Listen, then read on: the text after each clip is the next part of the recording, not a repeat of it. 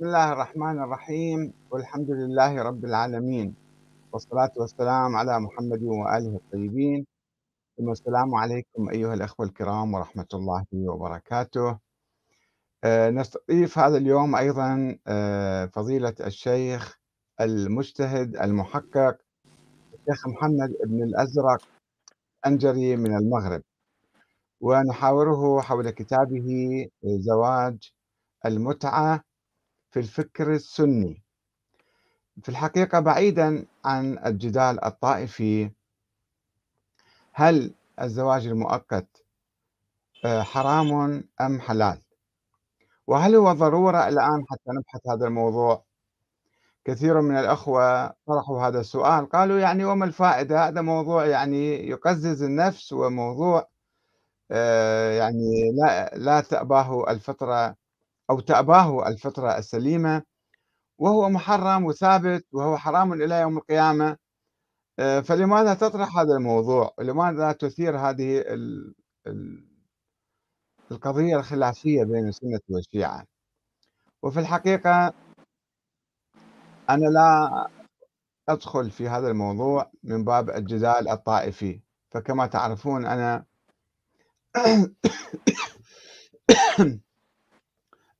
نقضت الفكر السياسي الشيعي، لا أؤمن بنظرية الإمامة ولا بحجية أقوال الأئمة المعروفين عند الشيعة، ولا أؤمن بوجود الإمام الثاني عشر، ولا أؤمن بالمرجعية، ولا أؤمن بالتقليد.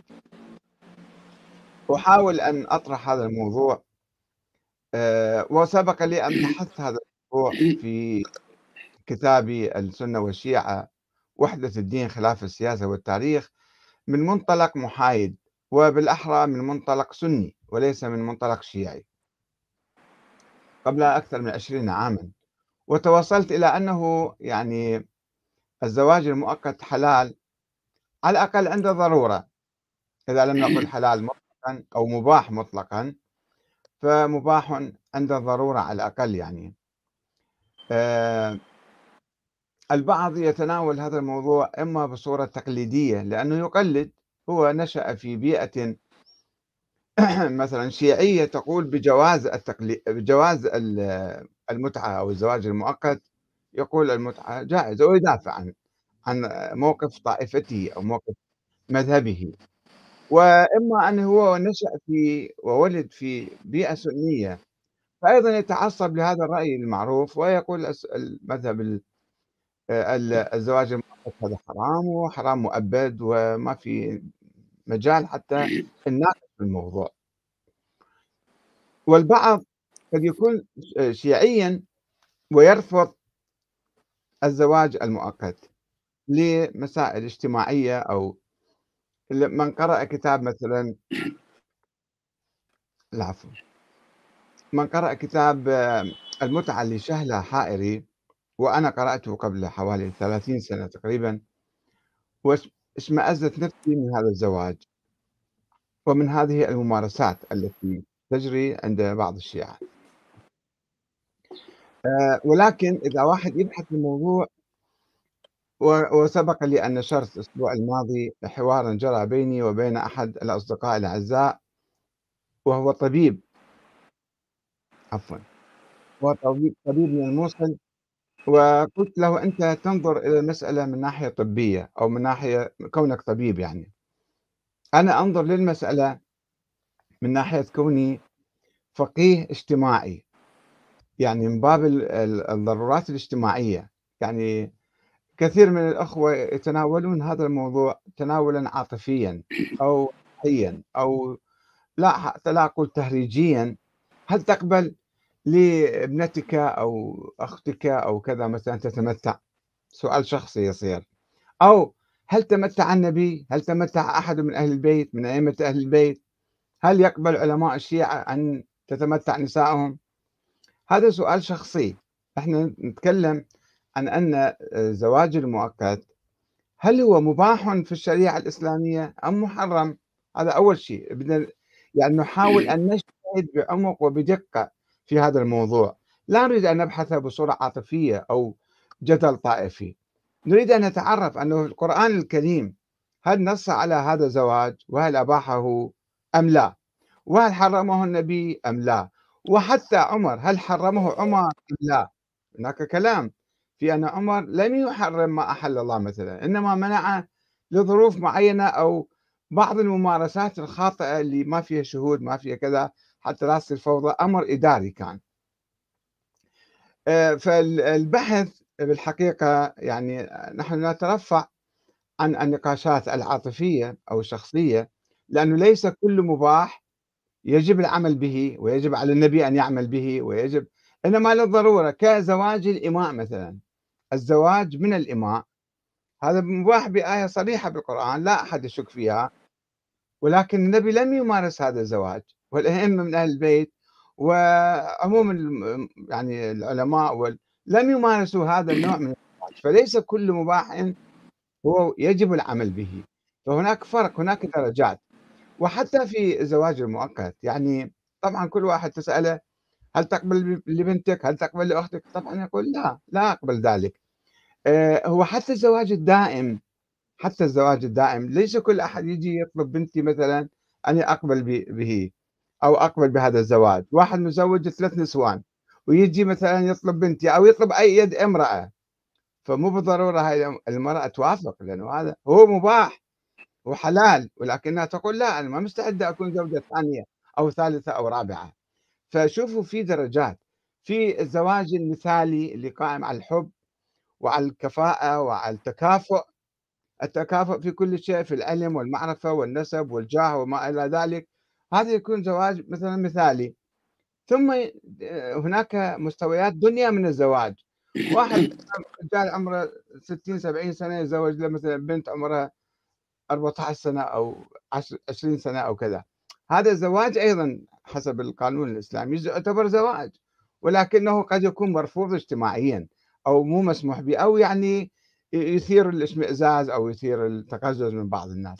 فليس كل مباح، ليس كل زواج هو زواج مثالي، في زواج مثالي وفي زواج أدنى من المثل، زواج دائم ولكنه ليس مثاليا وليس مقبولا في المجتمع. فإحنا عندما نريد نبحث هذا الموضوع نبحث أولا فقهيا ونحاول أن نجتهد، لا نحاول أن نقلد أحدا.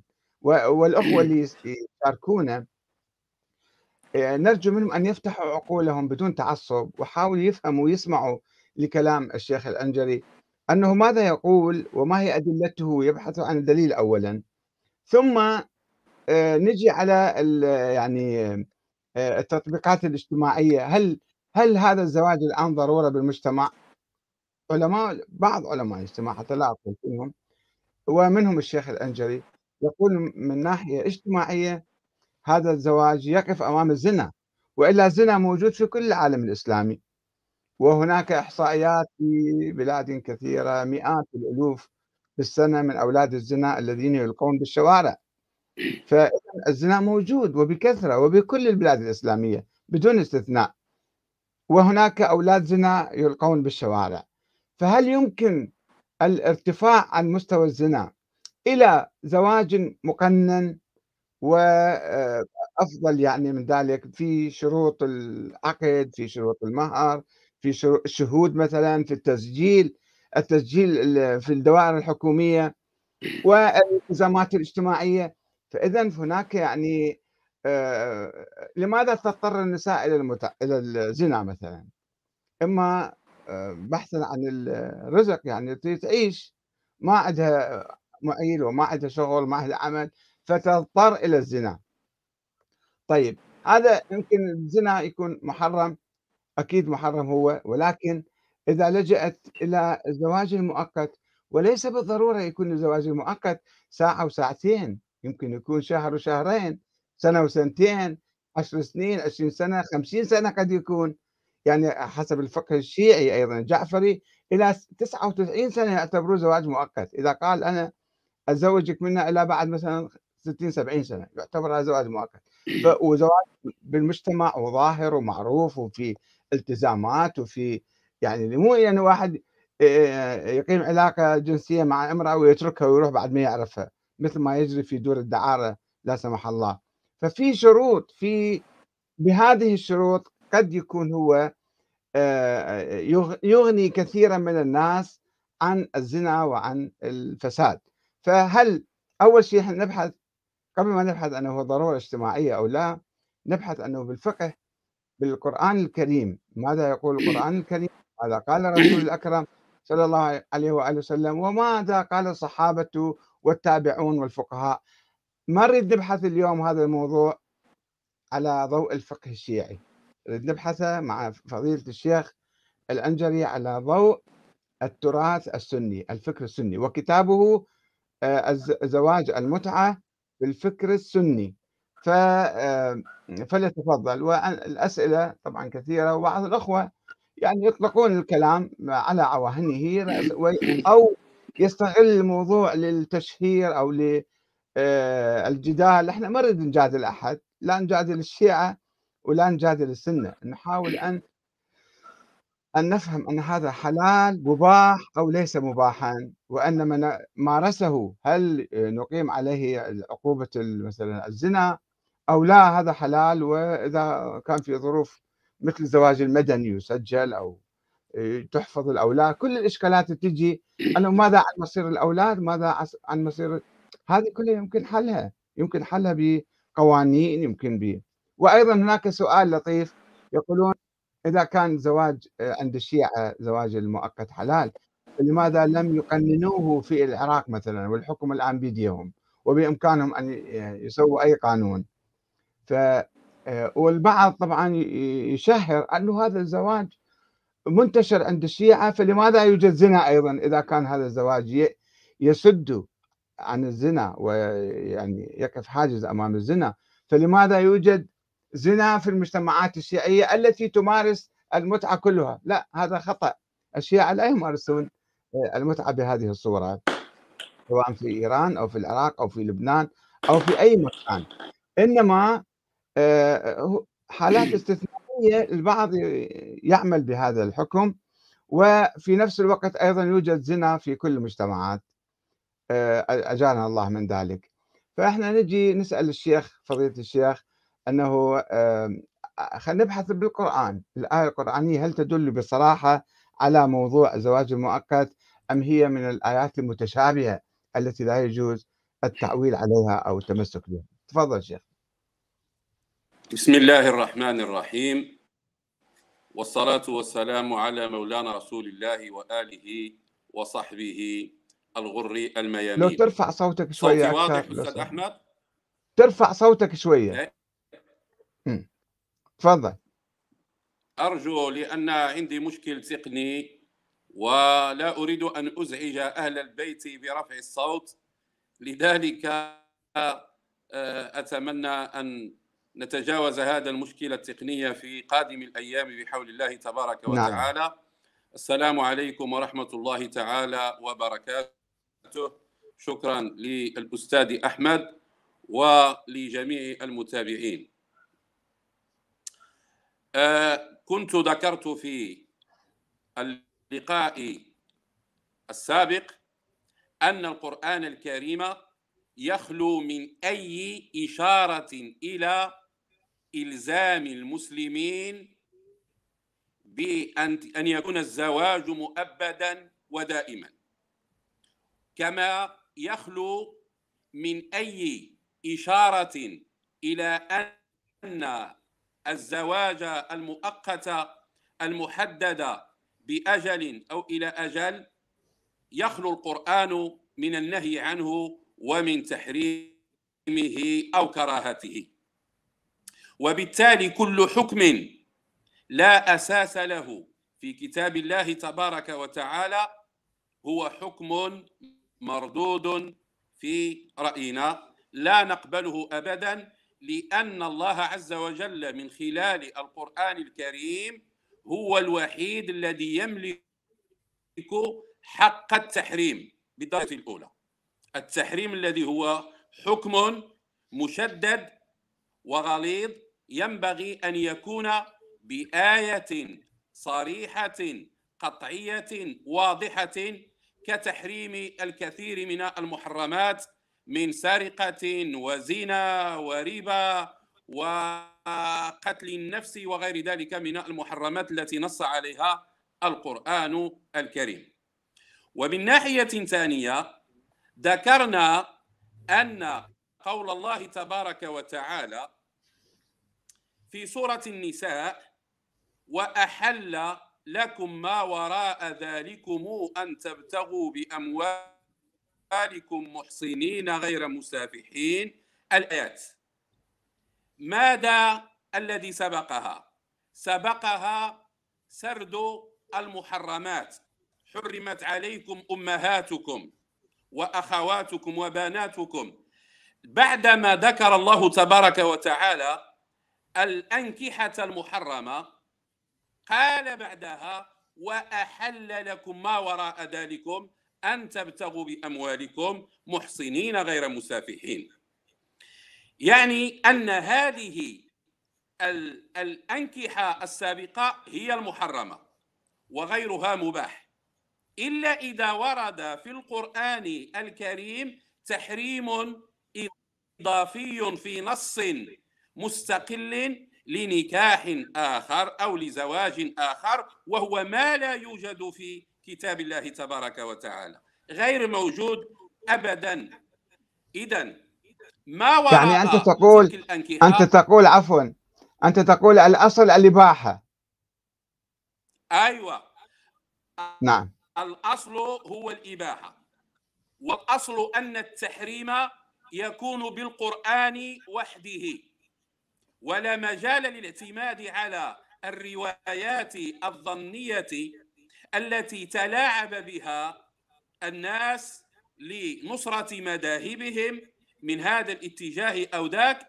لا مجال للاعتماد عليها، لأن المحدثين، أنا أتحدث من داخل مدرستي السنية، في مدرسة السنية هناك إقرار واعتراف بأن أحاديث الآحاد ظنية عن رسول الله عليه الصلاة والسلام غير مقطوع بثبوتها، فهذا يكفي لعدم الاعتماد عليها والاتكاء إليها في التحريم. كونها ظنية هناك نسبة من الشك في صدورها عن رسول الله عليه الصلاة والسلام، هذا يكفي لردها. وقبل ذلك وبعده الرسول عليه الصلاة والسلام إنما كان مبلغا، وكان يملك حق شرح القرآن وبيان أحكام القرآن، البيان فقط. أما تأسيس أحكام جديدة فما كان الرسول عليه الصلاة والسلام يملكها. النبي عليه الصلاة والسلام في اجتهادي لم يكن يملك حق تحريم ما لم يحرمه القرآن، ولا إيجاب وفرض ما لم يفرضه القرآن الكريم، وإنما كان يملك حق التبليغ وبيان ما جاء في القرآن منصوصا عليه عند الحاجة إليه. عندما لا يفهم الصحابة كان يشرح لهم بعض آيات القرآن الكريم، أو كان يطبقها عمليا على مستوى العبادات والعلاقات الاجتماعية. أما أن يضيف حكما جديدا يتضمن التحريم أو يتضمن الفرض والإيجاب فهذا لا نقر أن النبي عليه الصلاة والسلام كان يملكه. إذن بعدما سرد وعرض القرآن الكريم الأنكحة المحرمة قال بوضوح وأحل لكم ما وراء ذلكم أن تبتغوا بأموالكم محصنين. ما معنى محصنين؟ إذا خشيتم العنت، وإذا كانت هناك حاجة لإفراغ الغريزة الجنسية ولم تكونوا متزوجين زواجا دائما، فأموالكم يمكنها أن تساعدكم على تحصين أنفسكم حتى لا تقعوا في الاغتصاب والإجرام والزنا وغير ذلك، وذلك بالبحث عن النسوة اللائي يمكن أن يقمن علاقة زواج مؤقت، زواج محدد. ولذلك قال بعد ذلك فما استمتعتم به منهن فآتوهن أجورهن فريضة. السؤال هنا في الزواج الدائم، هل المهر مقدم على الزواج على الاستمتاع أم مؤخر؟ في الزواج الدائم الأصل في المهر أو الصداق أو الأجور كما يسميها بعض الفقهاء أن يكون مقدما على الدخول والبناء، أي قبل الاستمتاع. لكن في هذه الآية، الآية تنص على أن دفع الأجور يكون بعد الاستمتاع، بمعنى أن هذه المرأة التي لم يتمتع بها الرجل الذي أراد أن يدخل معها في علاقة جنسية مؤقتة، إذا لم يستمتع بها لا تستحق أجرتها، لا تستحق أجرها أو مهرها. فهذا فارق كبير، هذا قرين على أن الآية تتحدث عن المتعة. وفي لقائنا السابق ذكرت وبينت أن هذه الآية قرأها ابن عباس وقرأها أبي بن كعب وقراء التابعين، واعترف بذلك جمهور المفسرين من أهل السنة منذ القديم، اعترفوا بأنها آية نزلت في تشريع حكم المتعة. ولكنهم اختلفوا بعد ذلك، فادعى بعضهم أنها منسوخة. وبماذا هي منسوخة؟ منسوخة بأحاديث ظنية أحادية. فإذا القرآن الكريم أشار إلى الزواج المؤقت بالطريقة التي ذكرناها، ثم أيضا عندما أدنى في الزواج بإماء الغير، وقلنا فيما مضى إن الزواج بالإماء كان عند العرب وعند الصحابة كان مؤقتا إلى أجل القدرة على الزواج الدائم بالحرة. فأباح الله سبحانه وتعالى في البداية بطريق الإشارة الواضحة، أباح الزواج إلى أجل أو الزواج المؤقت بالحرة، ثم بعد ذلك أباح الزواج المؤقت بأمة الغير، وختم ذلك بقوله ذلك لمن خشي العنة منكم وأن تصبروا خير لكم. فهذه الأحكام القائمة على التخفيف وعلى التيسير إنما هي رحمة من الله تبارك وتعالى. والآن لنطرح هذا السؤال، أهل السنة يقولون الصحابة رضي الله عنهم هم السلف والقدوة، وإنما نفهم القرآن على طريقتهم. الآن جابر بن عبد الله الأنصاري وهو من كبار الصحابة، وهذه الرواية موجودة في صحيح مسلم وفي مسند أحمد وفي غيرهما من كتب ومصادر وأصول السنة. ماذا يقول جابر بن عبد الله؟ يقول كنا والضمير هنا معناه الصحابة أو جماعة من الصحابة، كنا نستمتع بالقبضة من التمر الدقيق الأيام على عهد رسول الله صلى الله عليه وسلم وأبي بكر حتى نهى عنه عمر في شأن عمرو بن حريث. نفس الحديث، وهذه الحادثة في آخر أيام عمر، وهذه الحادثة عمرو بن حريث في آخر أيام عمر كانت الحادثة. نعم، لذلك نفس الحديث جاء بصيغة أخرى، جاء فيها كنا نعمل بها، يعني بعدما سأله هذا. والروايات عن جابر بن عبد الله تبين أنه أجاب عن هذه المسألة متى؟ في زمن حكم عبد الله بن الزبير للحجاز والعراق، يعني بعد معاوية، في زمن عبد الله بن الزبير الذي كان يحكم الحجاز والعراق، وعمرو بن الحكم الذي كان يحكم الشام، يعني بعد عصر الخلفاء الراشدين. جابر بن عبد الله وهو فقيه وهو صحابي كبير وفقيه، هل يمكن أن يكون بقي جاهلا لحكم النسخ أو التحريم إلى هذا التاريخ؟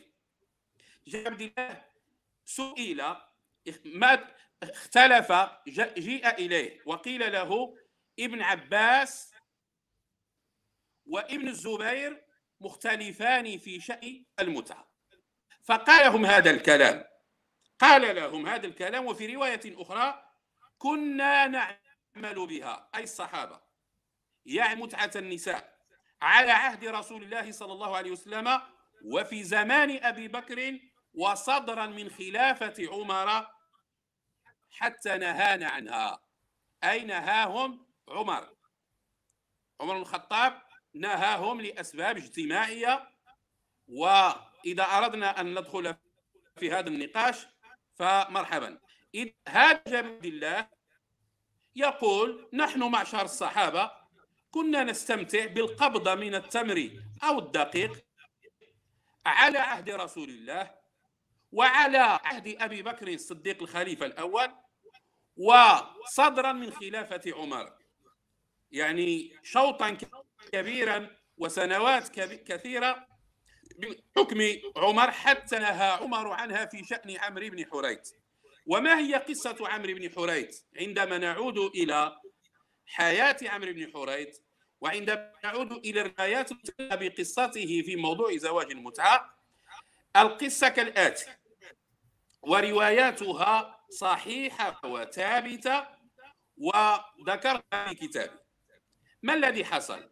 عمرو بن حريث كان قائدا عسكريا في منطقة من مناطق العراق، زار مدينة مرة، فماذا فعل؟ استمتع بامرأة من نساء المدينة، استمتع بها بشهادة امرأتين، إحداهما الصحابية الفقيهة أم حكيم، استمتع بها 3 أيام. متى هذا؟ في خلافة وحكم عمر بن الخطاب. وعمرو بن حريث من الصحابة المتأخرين الذين دخلوا في الإسلام متأخرين، ولو كان هناك تحريم للمتعة لعلمه هؤلاء الصحابة الذين دخلوا بعد فتح مكة. هذا عمرو بن حريث من الذين أسلموا بعد فتح مكة. إذن عمرو بن حريث استمتع بهذه المرأة 3 أيام لما زار المدينة ثم عائق.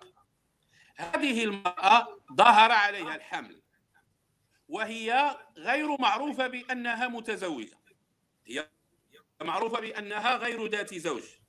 ظهر عليها الحمل واشتهرت به ورفع أمرها إلى الخليفة عمر، قيل له فلانة حامل، بمعنى أن الناس بدأت تتجه إلى اتهامها بالحمل من سفاح، من زنا.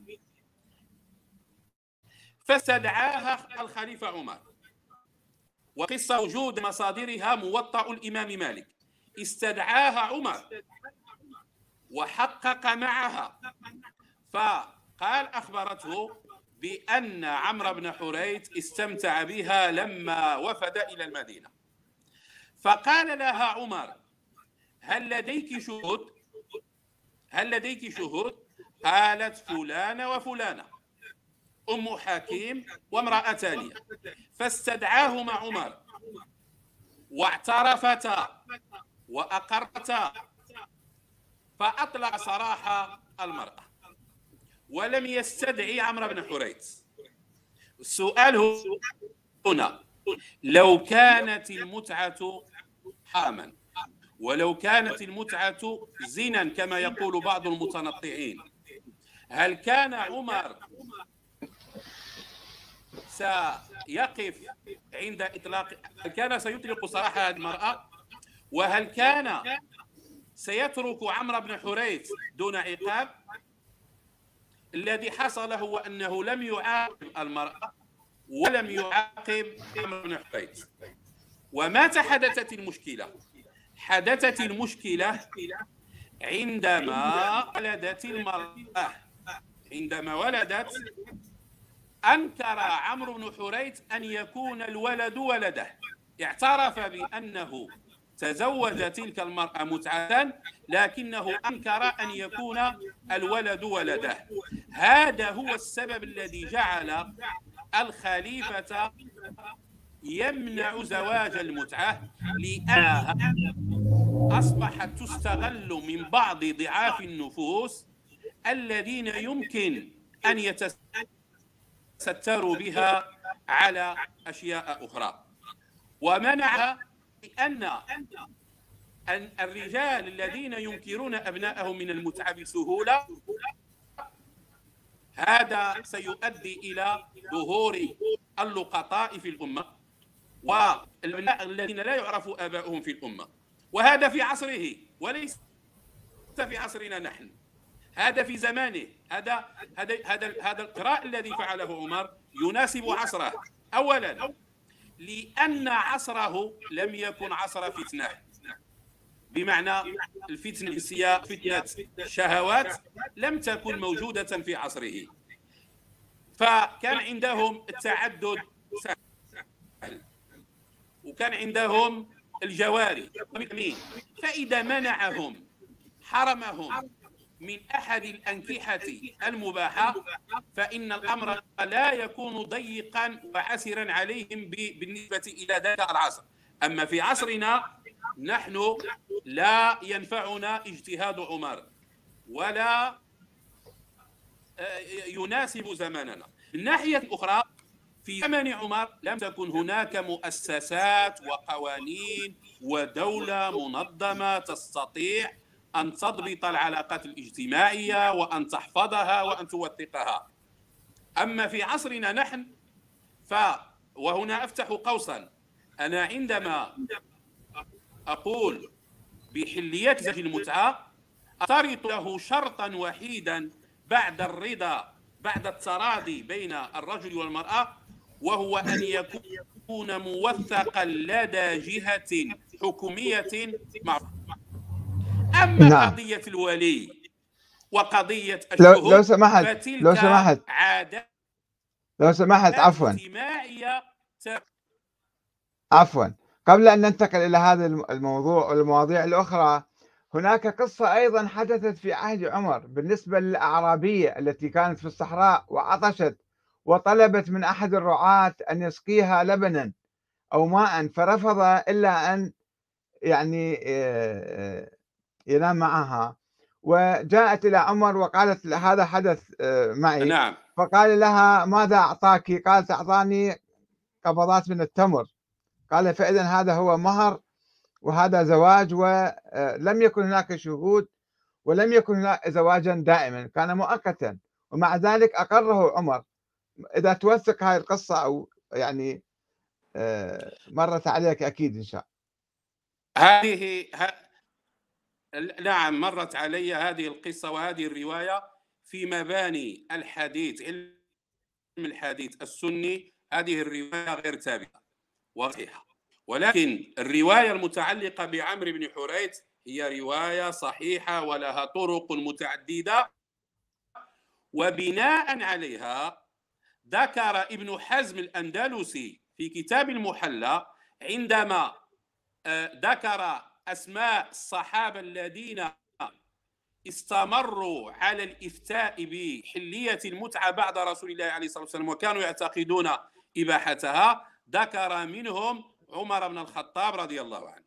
هذا ابن حزم الأندلسي الظاهري يعترف أن عمر بن الخطاب كان من جملة الصحابة الذين أفتوا بحلية المتعة وأقروا إباحتها بعد موت رسول الله عليه الصلاة والسلام.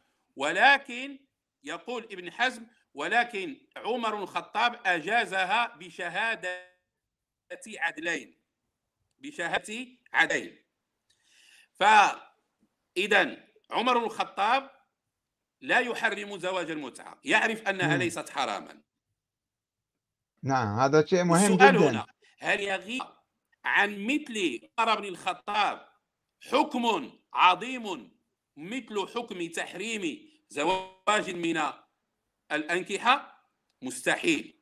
وهل يمكن أن تكون المتعة محرمة بكتاب الله أو تنزلا بسنة الرسول عليه الصلاة والسلام ثم يبقى المسلمون يعملون بها طيلة خلافة أبي بكر الصديق رضي الله عنه؟ مستحيل. أبو بكر الصديق في المخيال السني وفي الروايات السنية أعلن الحرب على الذين امتنعوا عن أداء الزكاة. نعم. فلماذا تساهل مع الذين كانوا يستمتعون؟ لماذا تساهل معهم؟ نعم. ابن مسعود الصحابي الجليل ابن مسعود هذا من الصحابة الأربعة الذين أمر النبي عليه الصلاة والسلام بأخذ القرآن عنهم. وعندما نقول بأخذ القرآن، أخذ القرآن قراءة وفقها، ماذا يقول كما جاء في الصحيحين، في صحيح البخاري وفي صحيح مسلم وفي غيرهما من كتب الحديث. يقول: كنا نغزو مع رسول الله صلى الله عليه وسلم ليس لنا نساء، فقلنا ألا نستخصي، ألا نمارس الخصاء للقضاء على الهوة الجنسية، فنهانا رسول الله صلى الله عليه وسلم عن ذلك وأذن لنا أن ننكح المرأة بالثوب إلى أجل. ثم قرأ عبد الله بن مسعود: يا أيها الذين آمنوا لا تحرموا طيبات ما أحل الله لكم ولا تعتدوا إن الله لا يحب المعتدين. وذكر ابن حزم ابن مسعود في جملة الصحابة الذين ثبتوا على تحليل المتعة بعد رسول الله صلى الله عليه وسلم. واعترف بذلك ابن القيم وابن حجر. ما الذي يقوله عبد الله بن مسعود ويقول هذا الكلام بعد وفاة رسول الله عليه الصلاة والسلام؟ يقول: أردنا في إحدى الغزوات أن نستخصي لنضعف شهوتها الجنسية، فنهانا الرسول عليه الصلاة والسلام عن ذلك وأذن لنا أن ننكح المرأة بالثوب إلى أجل، أي أن يكون المهر ثوبا وإلى أجل محدد. ثم أكد ابن مسعود ذلك بقراءة الآية التي تنهى المؤمنين عن تحريم الطيبات. فابن مسعود يقول للناس بعدما حدث الاختلاف، يقول لهم: زواج المتعة من الطيبات ولا ينبغي أن تحرموه، لأن ذلك عدوان، والله سبحانه وتعالى لا يحب المعتدين. شهادة أخرى لو تسمح يا أستاذ أحمد. نعم تفضل.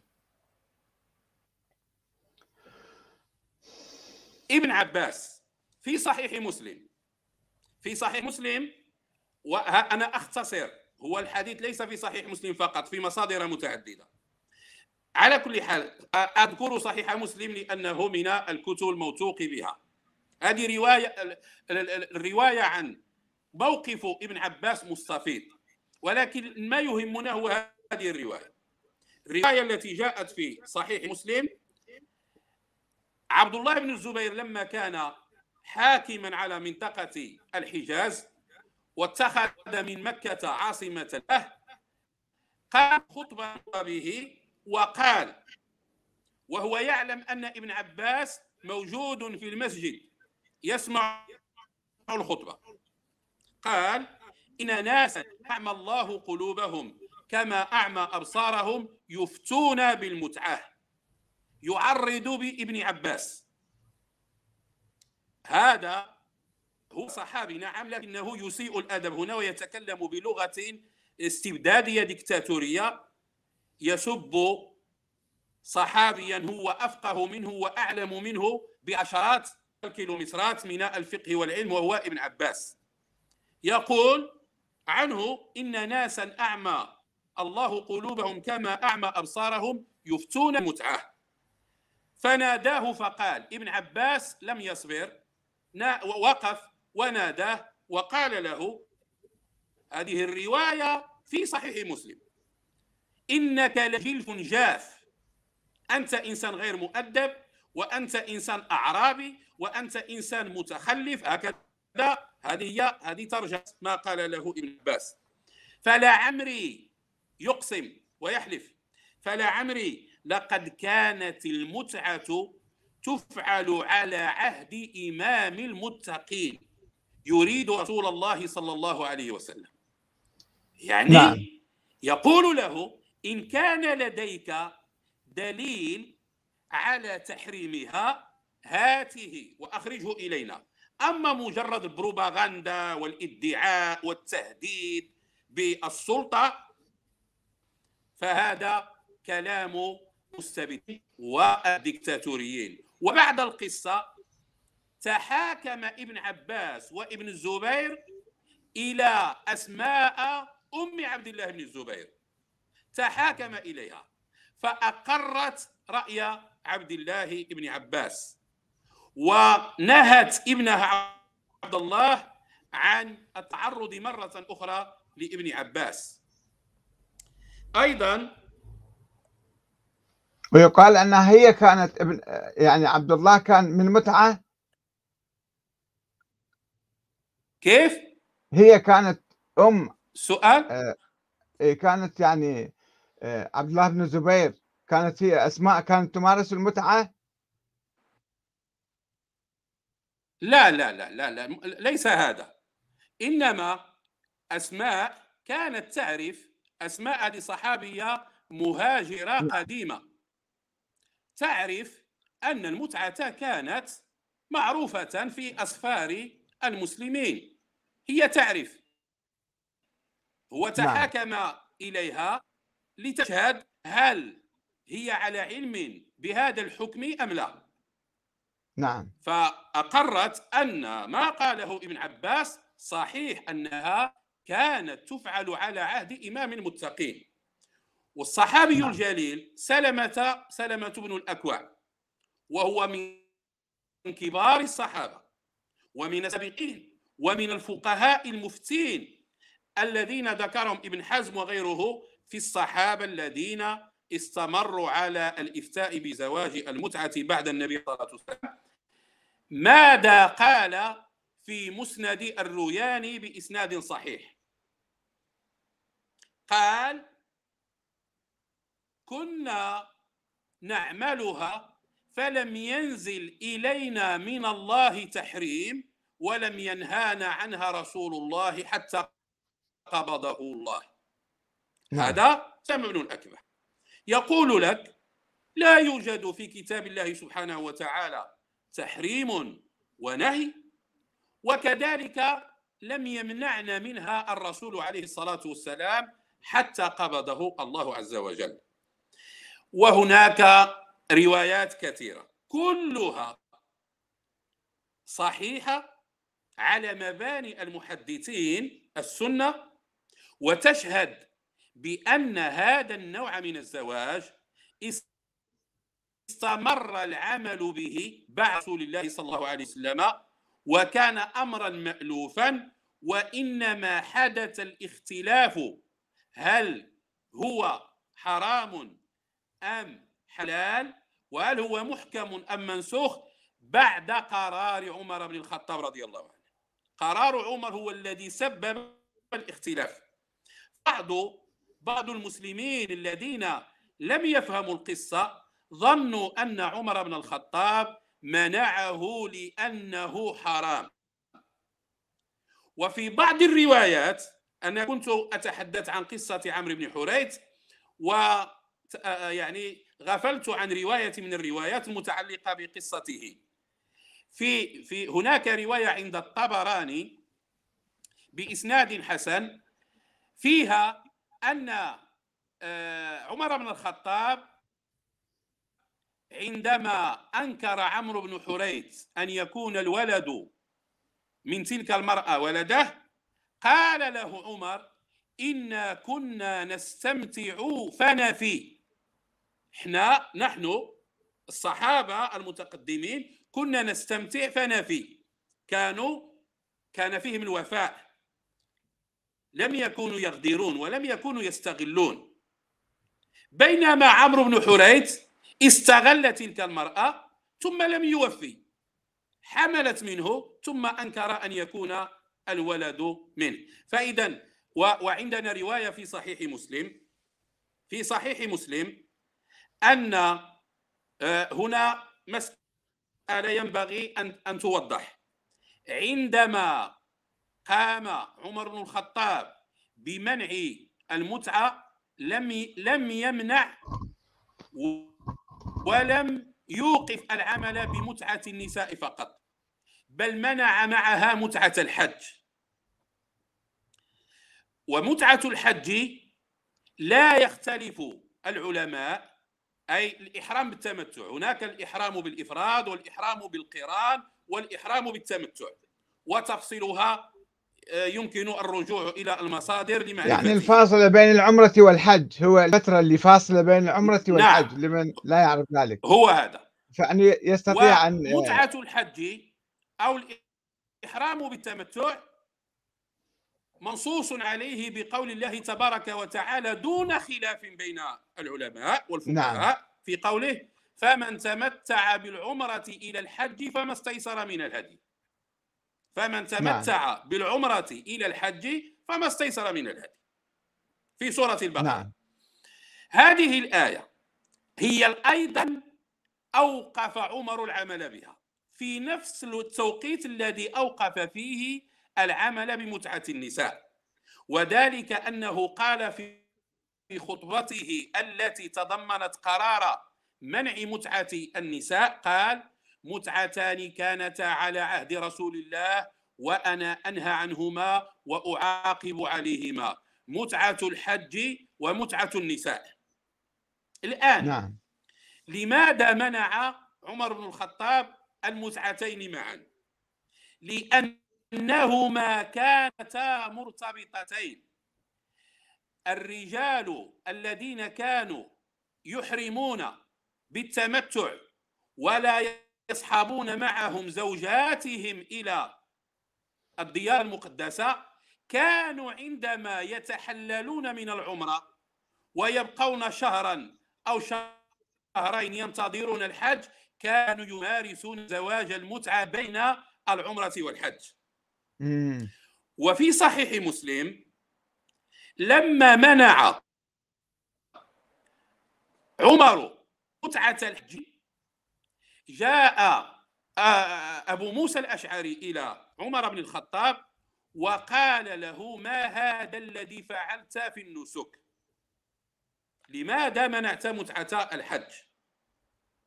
فأقر بأنه يعلم أن متعة الحج حلال، لكن قال له هذه العبارة هكذا بالضبط: ولكني كرهت أن يظلوا بهن معرسين بين الآراء ثم يذهبون إلى الحج تقطر فروجهم.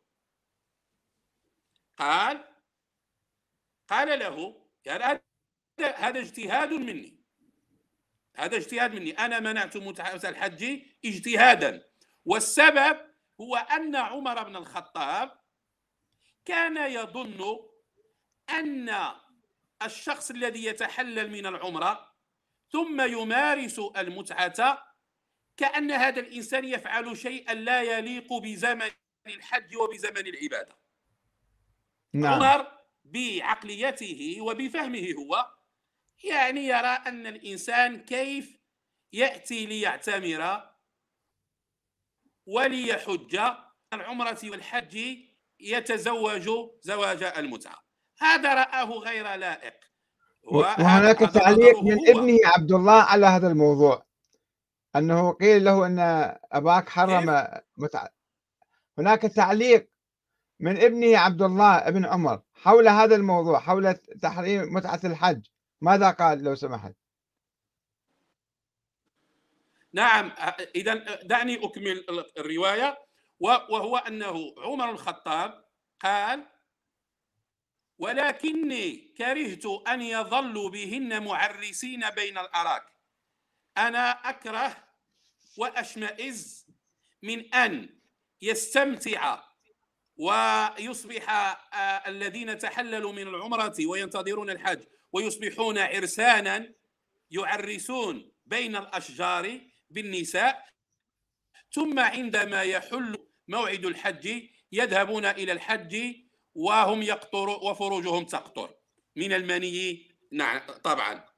فهذا هذا شأن عمر، ذاك شأن عمر رضي الله عنه، هو الذي يرى أن هذا الأمر لا يليق، لكنه يعترف بأنه مباح وحلال. وعندنا رواية رواها البخاري معلقة وأسندها الروياني وأبو نعيم وغيرهما، فيها: أيما رجل وامرأة تمتعا في الحج فمتعة ما بينهما 3 أيام، فإن أحب أن يزداد ازداد، وإن أحب أن يتتارك تتارك. هذه الرواية تؤكد أن المسلمين مارسوا المتعة في حجة الوداع مع رسول الله عليه الصلاة والسلام، آخر حجة حج فيها الرسول عليه الصلاة والسلام. هناك من الصحابة من حج، من أحرم فيها بالتمتع، ومن أحرم بالإفراد، ومن أحرم بالقران. والذين أحرموا بالتمتع أذن لهم النبي عليه الصلاة والسلام في أن يجمعوا بين متعة الحج ومتعة النساء، وحدد لهم الأجل في 3 أيام. أما عبد الله بن عمر علق على الذين كانوا يحتجون عليه. عبد الله بن عمر غريب، موقفه غريب ومتذبذب ومضطرب ومتناقض. فيما يتعلق بمتعة النساء كان يزعم أنها حرام بناء على نهي أبيه، ولكن عندما كانوا يناقشونه بعض الذين اعتقدوا أن متعة الحج أيضا منسوخة، وكانوا يناقشون عبد الله بن عمر، كان يقول لهم: أقول لكم قال الله وتقولون قال عمر، أنا أقول لكم الله أباح متعة الحج في قوله تعالى: فمن تمتع بالعمرة إلى الحج فما استيسر من الهدي، وأنتم تقولون قال عمر. وهددهم بأنه يوشك أن ينزل عليهم عذاب وعقاب من الله بسبب معاندتهم وجحودهم. فللأسف عبد الله بن عمر كان، وأنا بعد البحث المعمق والطويل لم أجد من الصحابة الذين زعموا وادعوا أن متعة النساء منسوخة إلا 3: عبد الله بن عمر، وعائشة أم المؤمنين، وعبد الله بن الزبير. أما عبد الله بن الزبير فلم يعد له منع ولا فتوى بعدما شهدت أمه أسماء بنت أبي بكر الصديق، شهدت بصواب رأي ابن عباس. بقي من الصحابة 2: عائشة أم المؤمنين وعبد الله بن عمر. وعندما درست الروايات عنهما لم أجد لهما أي مستند أو أي دليل. عبد الله بن عمر كان يستند إلى قرار أبيه عمر بن الخطاب، وهذا ليس دليلا.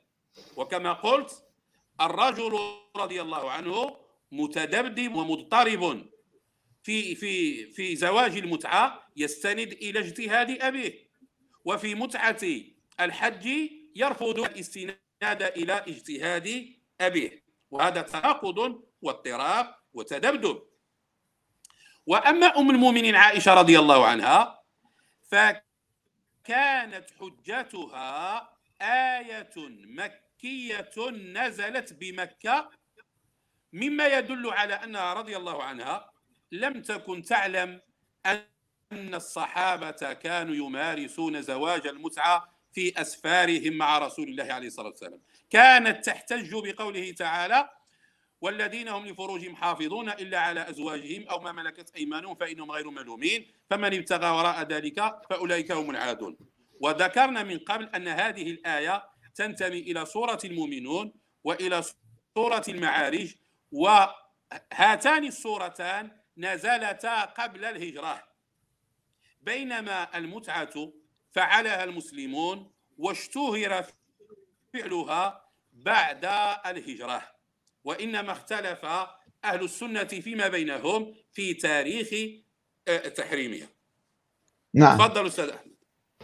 كان هناك سؤال حول موقف أمير المؤمنين علي بن أبي طالب في عهد عمر وفي عهده، لماذا هو سكت عن تحريم عمر؟ ولماذا عندما أصبح خليفة لم يحل أو يأمر بإباحة المتعة، ويقال أنه بقى على تحريم عمر؟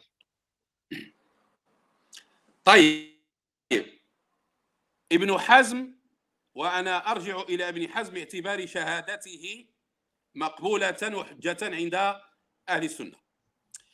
الإمام علي كرم الله وجهه ورضي الله عنه وعليه السلام ذكره ابن حزم في المتوقفين، يعني الذين لا رأي لهم في هذا الموضوع. ابن حزم ذكر علي بن أبي طالب في المتوقفين، في الصحابة المتوقفين، بمعنى أنه لم يكن له رأي. لماذا يقول هذا الكلام ابن حزم؟ لهذه الأسباب، لأنه يعني في بحث ابن حزم وفي اجتهاده وتحقيقه لم يقف على ما يشرح موقف علي بن أبي طالب. هل كان علي بن أبي طالب ينكر على المسلمين المتمتعين في خلافة أبي بكر وفي خلافة عمر؟ لم ينكر. هل كان يجهل أنهم يستمتعون؟ مستحيل في نظري. هذا من جهة. من جهة ثانية، لدينا رواية حسنة بمباني علم الحديث السني، رواية حسنة سواء نجدها في تفسير طبري ونجدها في مصنف عبد الرزاق. ماذا تقول هذه الرواية؟ تقول أن علي بن أبي طالب قال في خلافته: لولا ما سبق من نهي عمر عن المتعة لأمرت بها ثم ما زنى إلا شقي. لولا ما سبق من نهي عمر عن المتعة لأمرت بها، يعني أنه رئيس دولة سبقه رئيس دولة اتخذ قراراً، وهذا القرار أصبح له تأثير على المجتمع وأصبح مشاعاً بين الناس، فهو لا يستطيع أن ينسخ هذا القرار. وسيدنا علي الكثير من قرارات عمر لم يستطع سيدنا علي أن ينقضها، إما لأنه كان يرى الصواب في تلك القرارات، أو لأنه كان مغلوبا على أمره. يعني هناك قول لأحد الأخوة هنا في التعليقات أن الإمام علي قال للقضاة اقضوا كما كنتم تقضون، هل هذا صحيح؟ نعم، الروايات عن علي في هذا الأمر كثيرة جدا، وأنا أطرح هذا السؤال. الاتفاقية بين الرسول عليه الصلاة والسلام ويهود خيبر كان سيدنا علي أحد الشهود عليها وأحد الواقعين عليها. وعلى ماذا تنص تلك الاتفاقية؟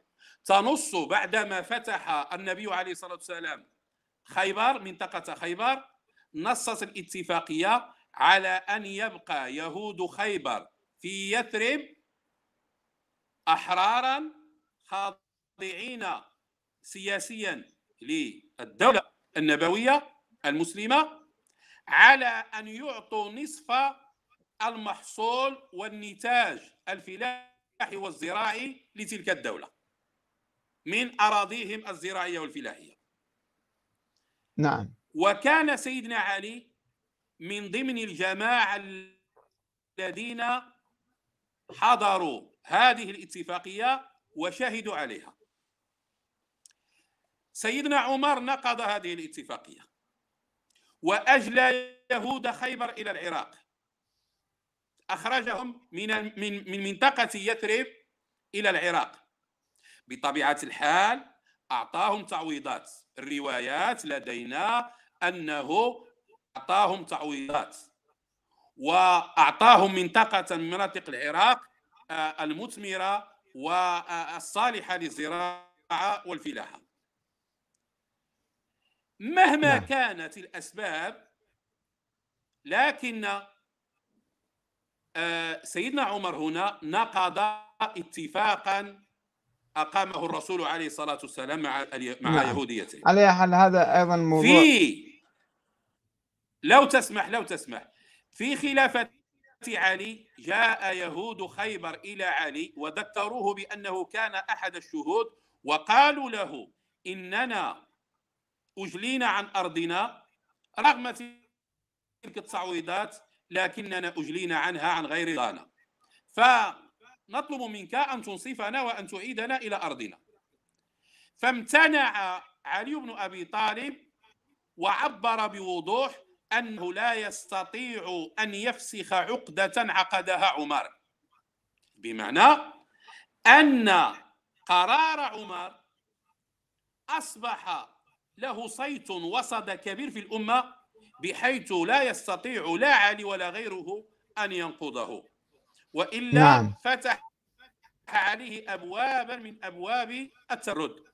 فهذه كانت من أسباب امتناع علي بن أبي طالب عن مخالفة الشيخين أساسا أبي بكر وعمر رضي الله عنهم، لأنه كان يتجنب ويتحاشى أن يفتح عليه أبوابا من المعارضات الأخرى، وهو الذي يواجه أهل الشام ويواجه البغاة من الشام ويواجه المتطرفين من الخوارج.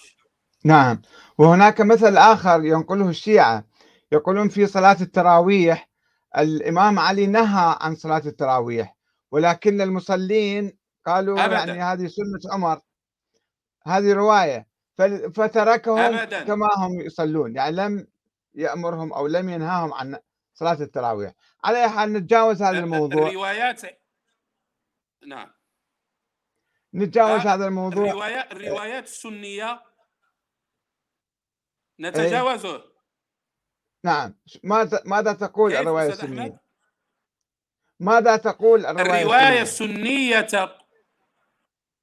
الرواية السنية تقول بأن علي بن أبي طالب كان يترحم ويتردى على عمر بسبب إنشائه وابتداعه بدعة صلاة التراويح.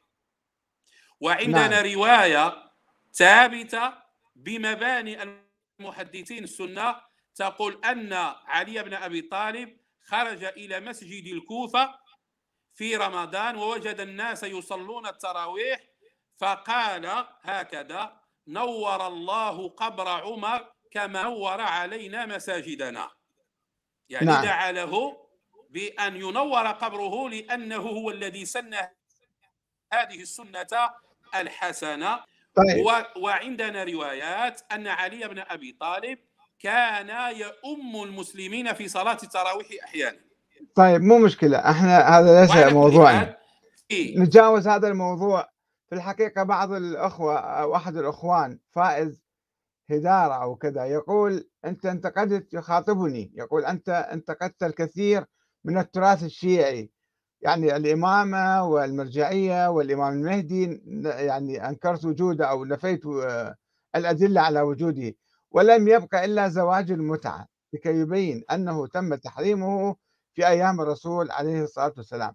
في الحقيقة أنا عندما يعني راجعت نظرية الإمامة أو وجود الإمام الثاني عشر المهدي المنتظر لم أفعل ذلك لهوى في نفسي أو رغبة أو شيء، وعندما راجعت موضوع الزواج المؤقت أو المتعة على ضوء الفقه السني وجدت أنه لا دليل على التحريم، وإنما هي روايات ضعيفة كما تفضلتم أنتم، وأن أساس الآية نزلت في زواج المتعة، وأن النبي لن يحرمه تحريما مؤبدا، وأن السنة لا تنسخ القرآن بعد ثبوت هذه الآية وتفسيرها في زواج المتعة. وبالتالي أنا ليس بيدي حتى مثلا أحرم شيئا أو أوجب شيئا. والبعض يستغرب بقول له أنت كيف يعني بس كثير من الأمور بجرأة وشجاعة، فلماذا أنت متشبث بخلفيتك الشيعية؟ ليس لأني متشبث بخلفية الشيعية، إنما على ضوء الفقه السني أنا بحثت هذا الموضوع وقلت أنه لا يزال الزواج المؤقت مباحا وليس واجبا ولا مستحبا في نظري، إنما هو مباح، لا مستحب كما يقول الشيعة ولا حرام كما يقول السنة مثلا. الوسط هو أنه مباح للمضطر، لمن يعاني أو عليه يعني يلاقي العنت في مسألة الزواج وما يستطيع يتزوج فيتمتع. أنا أعتقد إلى هنا نكتفي، والأسئلة كثيرة والنقاشات كثيرة، ويمكنك أن تراجعها إن شاء الله بعدين والأخوة يراجعوها، ويمكن نطرح الأسئلة المهمة غير المكررة والأسئلة غير العاطفية أو التهريجية بعضها أو ليس الأسئلة. لو تسمح لي في لقطة يا أستاذ أحمد. نعم. نعم تفضل. نكاح الجواري متفق على إباحته. نعم. وهو بالمنطق وبالعقل أخبث من زواج المتعة. صحيح نعم. ونكاح ملك اليمين نساء سبايا الحرب أدخلهن الفقهاء في ملك اليمين. نعم. هو أقبح وأبشع من زواج المتعة، لأن نعم. نكاح الجارية أو نكاح ملك اليمين غالبا ما يكون غصبا عليها، نعم، بغير رضاها. أما زواج المتعة علاقة رضائية بين رجل وامرأة راشدين، هي علاقة صحيح. رضائية تراضي عليها، وكلهما يملك نفسه وحقه، وهو راض بأن يدخل مع الطرف الآخر في علاقة مؤقتة ومؤجلة الأجل بكل تفاهم. ممكن أن تتحول بعد ذلك إلى علاقة دائمة، وممكن نعم. أن تتوقف. نعم. هي البعض يأخذ بعض الممارسات الخاطئة في تطبيق الزواج المؤقت ليتخذ منها دليلا أو حجة لتحريم هذا الزواج، يعني تحريم ما أباح الله وما حلل الله. لا يمكن احنا بالتطبيق السيء، وإلا حتى في الزواج الدائم هناك أمثلة كثيرة على استغلال النساء حتى في الزواج الدائم وبشكل بشع مثلا. فهل يمكن أن نحرم الزواج الدائم؟ نحن علينا أن نبحث عن الدليل أولا، ومن دون يعني عواطف، ومن دون البعض يقول لك بالعقل. انت اي عقل تبحث فيه؟ العقل القائم على القرآن والسنة، وام مزاجك يعني او أو موقفك العاطفي والنفسي من بعض الحالات ومن بعض القصص التي تراها أمامك وبعض الأمثلة المشوهة، وإلا يقول لك أنه كيف واحد سافر وتمتع بوحدة وتركها وراح، يعني هذه أمثلة غير متكاملة وغير شاملة. لا يمكن بناء حكم شرعي وقانوني واجتماعي لفتح باب أمام الشباب لمنعهم من الزنا بتوثيق الزواج المؤقت وتسجيله في المحاكم مثلا الآن، وأيضا إشهاره. لا يشترط أن يكون سرا الزواج المؤقت، قد يكون علنا في شهود وفي تسجيل وفي احترام لكرامة المرأة أيضا. إذا رغب الرجل وإذا رغبت المرأة، تسألني إلي أنا مثلا هل أنت تمارس المتعة؟ أقول لك لا، أنا لا أدنو بنفسي إلى هذا الموضوع. تسأل امرأة عفيفة مثلا كريمة تقول لك لا، ولكن بعض النساء يرغبن وبعض الشباب يرغبون، فأنت كيف تحرم ما أحل الله؟ هنا الكلام، هل يجوز لنا أن نحرم؟ إذا كان عمر بن الخطاب رضي الله عنه قد نهى عنه لظروف معينة أو لأزمة، مسألة التسجيل، أن عمرو بن حريث تزوج وراح وبعدين نفى وسوى له مشكلة في المجتمع، فلا يعني أنه إحنا نغلق هذا الباب نهائيا، وباب فتحه الله. إذا عندك كلمة أخيرة ونختم الموضوع، هل لديك كلمة أخيرة؟ تفضل فيها. الله يبارك فيك يا أستاذ أحمد.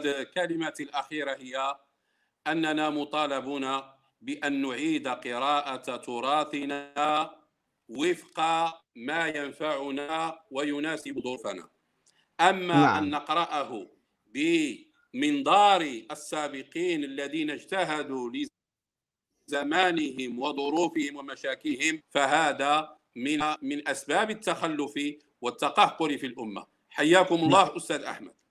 شكرا جزيلا، شكرا جزيلا للأخوة المشاهدين والمستمعين، وشكرا لك، وإن شاء الله عسى أن نبحث هذا الموضوع في المستقبل أيضا. والسلام عليكم ورحمة الله وبركاته.